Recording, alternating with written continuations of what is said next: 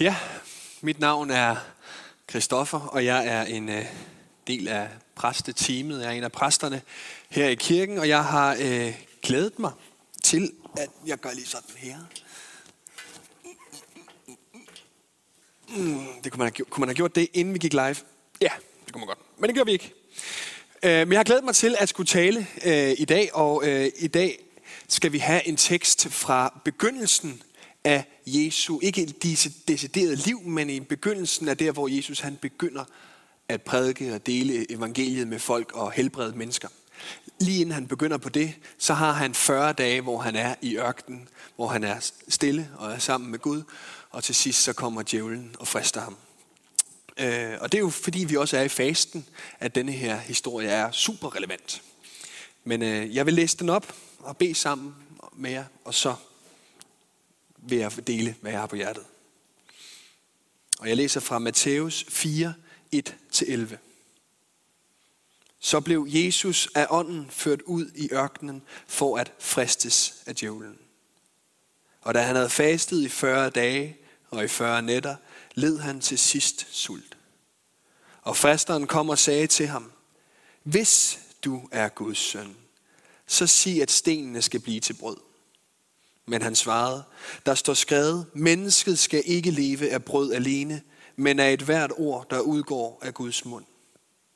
Da tog djævlen ham med til den hellige by, stillede ham på templets tinde og sagde til ham, hvis du er Guds søn, så styrt dig ned, for der står skrevet, han vil give sine engle befaling, og de skal bære dig på hænder, så du ikke støder din fod mod nogen sten.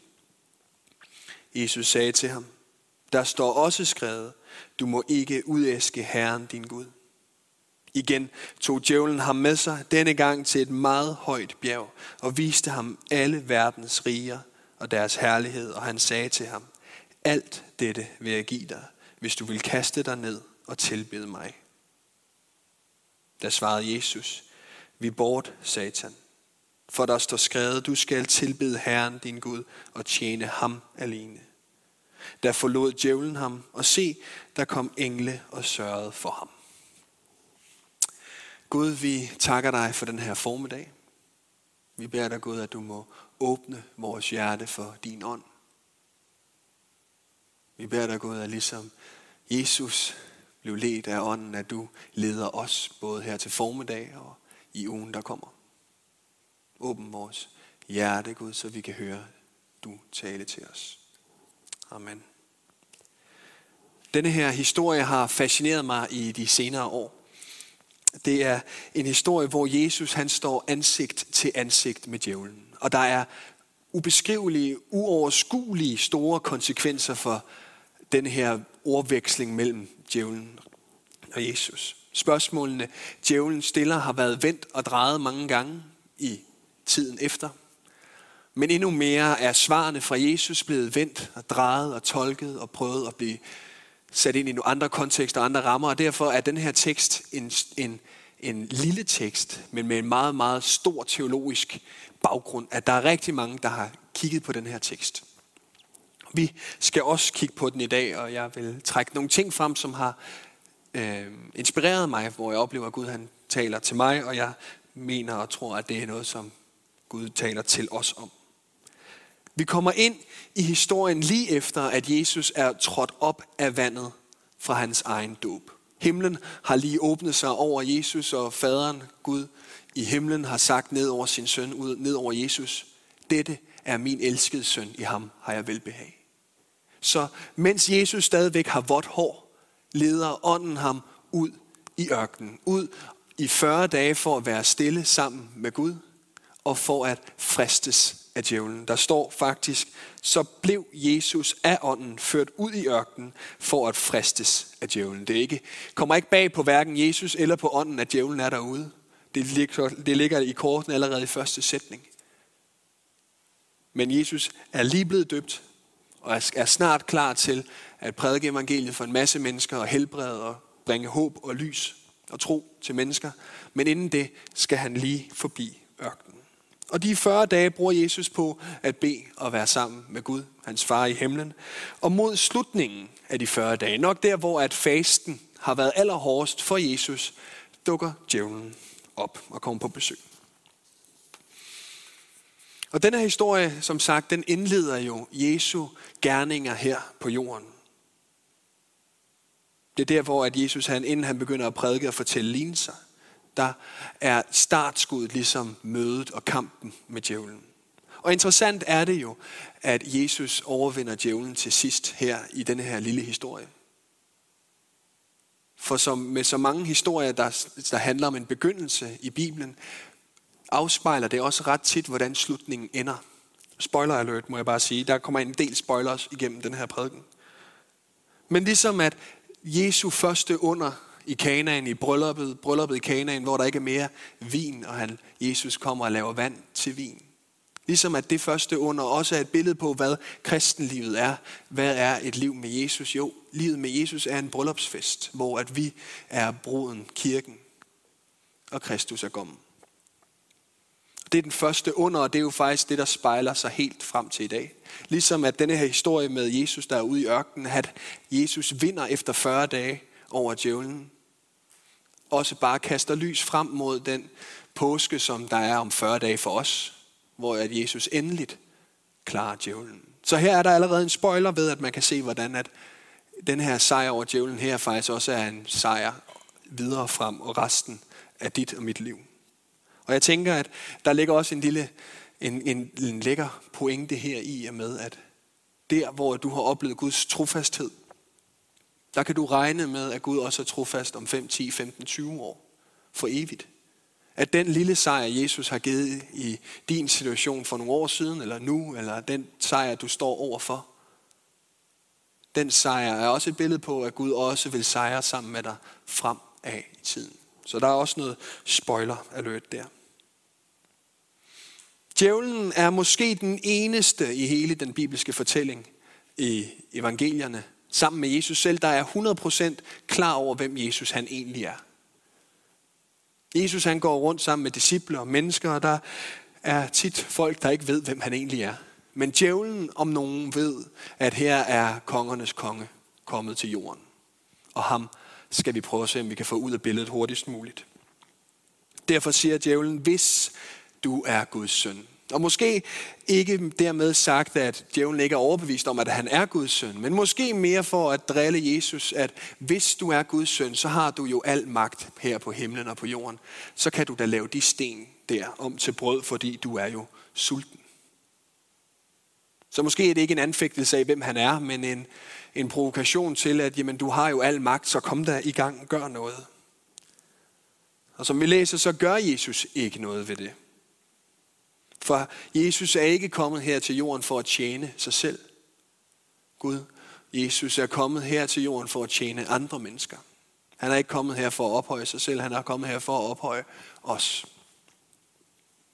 Og det er derfor, at det er også en af grundene til, at Jesus han ikke falder i den her fristelse. Fordi hans gerning er at tjene os. For at vise faderens kærlighed til os. Djævlen, eller diaboler, som det hedder på græsk, det er et andet ord for at splitte ad, eller skille ad. Diabolos. Det er det modsatte ord af symboler, som betyder at sætte sammen. Så det djævlen har, han her, her ønsker, det er jo at splitte faderen og sønnen ad, Jesus og Gud. Det, som var sammenføjet i dåben, hvor at Gud siger over Jesus, det er min elskede søn. I ham har jeg velbehag. Det er det forhold, djævlen han prøver at splitte ad, og at så splid og tvivl omkring, hvordan det forhold egentlig er. Og djævlen han prøver anden gang nu og se, om han kan friste Jesus. Djævlen fristede Adam og Eva i Edens have i, i begyndelsen af Bibelen i paradiset, som resulterede i, at Adam og Eva blev sendt ud af Edens have. Og det er det, som djævlen også håber på her, at kan vi starte, kan vi slutte Jesu gerninger her, inden de rigtig er gået i gang? Kan vi ødelægge Guds frelsesplan, inden den allerede er kommet i gang? Så vil det være flot, mener djævlen. Og han kommer med fristelsen nummer to. Hvis du styrter ned, så kommer der jo bare engle og griber dig. Og igen står Jesus imod den her fristelse, fordi Jesus er ikke kommet her for at befale over Gud. For hvis han styrter ned, så bliver Gud nødt til at sende engle ned for at redde Jesus. Men det er ikke det, der er pointen med Jesu liv her på jorden. Jesu liv her på jorden er et billede på, hvordan vi skal gå sammen med Gud. At vi skal lade os lede af Gud, og ikke befale og bestemme over Gud. Ligesom at Jesus bliver ledt ud i ørkenen. På samme måde så er Jesu liv et billede på, hvordan at vi skal lade os lede af Gud, hvor end vi er. Og sidste gang så prøver djævlen at friste og ødelægge frelsesplanen. Djævlen tilbyder Jesus alle riger og lande og magter og herligheder, det hele, hvis bare at han vil falde på knæ for djævlen.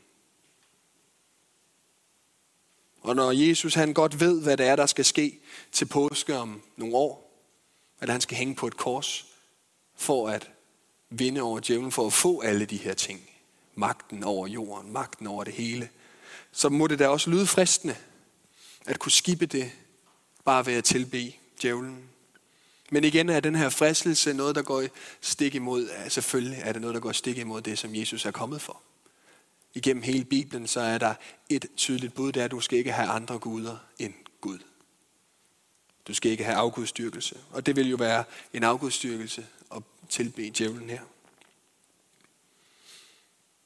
Og selvom at, eller en, en, en interessant ting er jo også, at djævlen tager ham med op på et bjerg og tilbyder ham magten over jorden. Og nogle år senere står Jesus, eller hænger Jesus på et andet bjerg, og vinder over djævlen og får magten over det hele. Det er bare to forskellige måder at komme til den magt på. Men det er interessant, at det er et bjerg begge steder. Der er en svensk præst, der har skrevet sådan her. Jesus er ikke kommet for at demonstrere Guds magt, men Guds kærlighed. Jesus havde alle muligheder for at demonstrere, at han var virkelig Guds søn.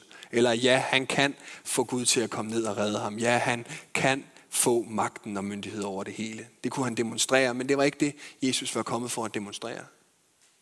Jesus var kommet for at vise Guds kærlighed til os mennesker. Demonstrere, hvor langt Gud er villig til at gå for at få fat i dig og få fat i mig. Og jeg tror, der er to ting, som man kan tage med for at øh, forstå, hvordan Jesus han klarer den her fristelse. Det ene er, at han har gået 40 dage sammen med Gud, bedt sammen med Gud. Deres blik er synkroniseret. Jesus kigger kun på faderen, og faderen kigger på Jesus. I bøn er de gået sammen. Det er det blik, djævlen prøver at komme ind og, spolere, øh, øh, ind og spolere.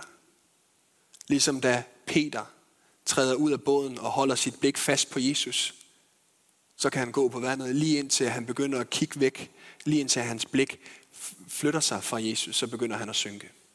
Det er måske også det, som ville kunne ske her, hvis djævlen formår at få fjernet Jesu blik fra Gud. At så begynder det at vakle og synke. Men Jesus fastholder sit blik på Gud. Og den anden ting, som er interessant, det er jo, at Jesus, alle tre svar, Jesus han giver, det er skriftet fra Bibelen. Bibelen er Jesu go-to for at klare de her fristelser. Han svarer, men der står skrevet, bam, bam, bam, men der står skrevet, bam, bam, bam, men der står skrevet, bam, bam, bam. I Efeserbrevet står der, at Guds ord er som et svær. Og det er også det, som Jesus han bruger her. Han bruger Guds ord som et svær til at hugge fristelsens hoved af. Til at stå imod de fristelser, som djævlen kommer med, bruger han Guds ord, som er ligesom et svær. Så Jesus bruger Guds ord, og i dag, og vi tror på, at Jesus er Guds ord. Og med Guds ord i vores hjerter er vi også i stand til at stå imod fristelser. Vi har Jesus med os. Vi har hans ord, hans identitet, hans autoritet med os, hvor end vi går. Jesus havde sin autoritet fra faderen, det der er min elskede søn. Og vi har vores autoritet fra Jesus. At vi også kan stå imod de fristelser. Det er hans sejr, der lever i os.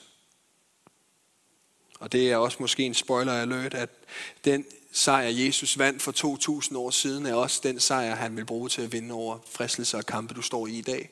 Og det er også den sejr, som vinder til sidst på den yderste dag. Som begyndelsen startede, så den ender historien også. At Jesus vinder. Og så er det, at djævlen smutter. Han har ikke klaret hans mission. Og Jesus kan derfor gå videre ud i verden og begynde at prædike evangeliet til af jøderne og israelitterne der i Israel. Men det er ikke sådan, at fristelserne stopper for Jesus. Fristelsen for at demonstrere og bevise og overbevise mennesker, han møder om, at han er Guds søn, må have været, hvis ikke stor, så, eller hvis ikke større, så i hvert fald stor. Da han står over for djævlen, ved djævlen godt, hvem han er, når han står over for mennesker, alle mulige mennesker igennem evangelierne, så er de faktisk ikke helt sikre på, hvem han er. Og han kunne jo med et snuptag have overbevist hele befolkningen om, at han var Guds søn, eller han var Gud selv. Den fristelse må have været stor. Selv hans disciple, der går med ham dag og nat, er nogle gange i tvivl om, hvem er det egentlig, vi har med her. Er det et spøgelse, siger Peter jo, der går på vandet? Nej, det er Jesus. Eller hvem, er, hvem siger folk er? Folk er, eller disciplene er hele tiden i tvivl om, hvem Jesus egentlig er, og det er nok først til sidst, at de rigtig forstår det.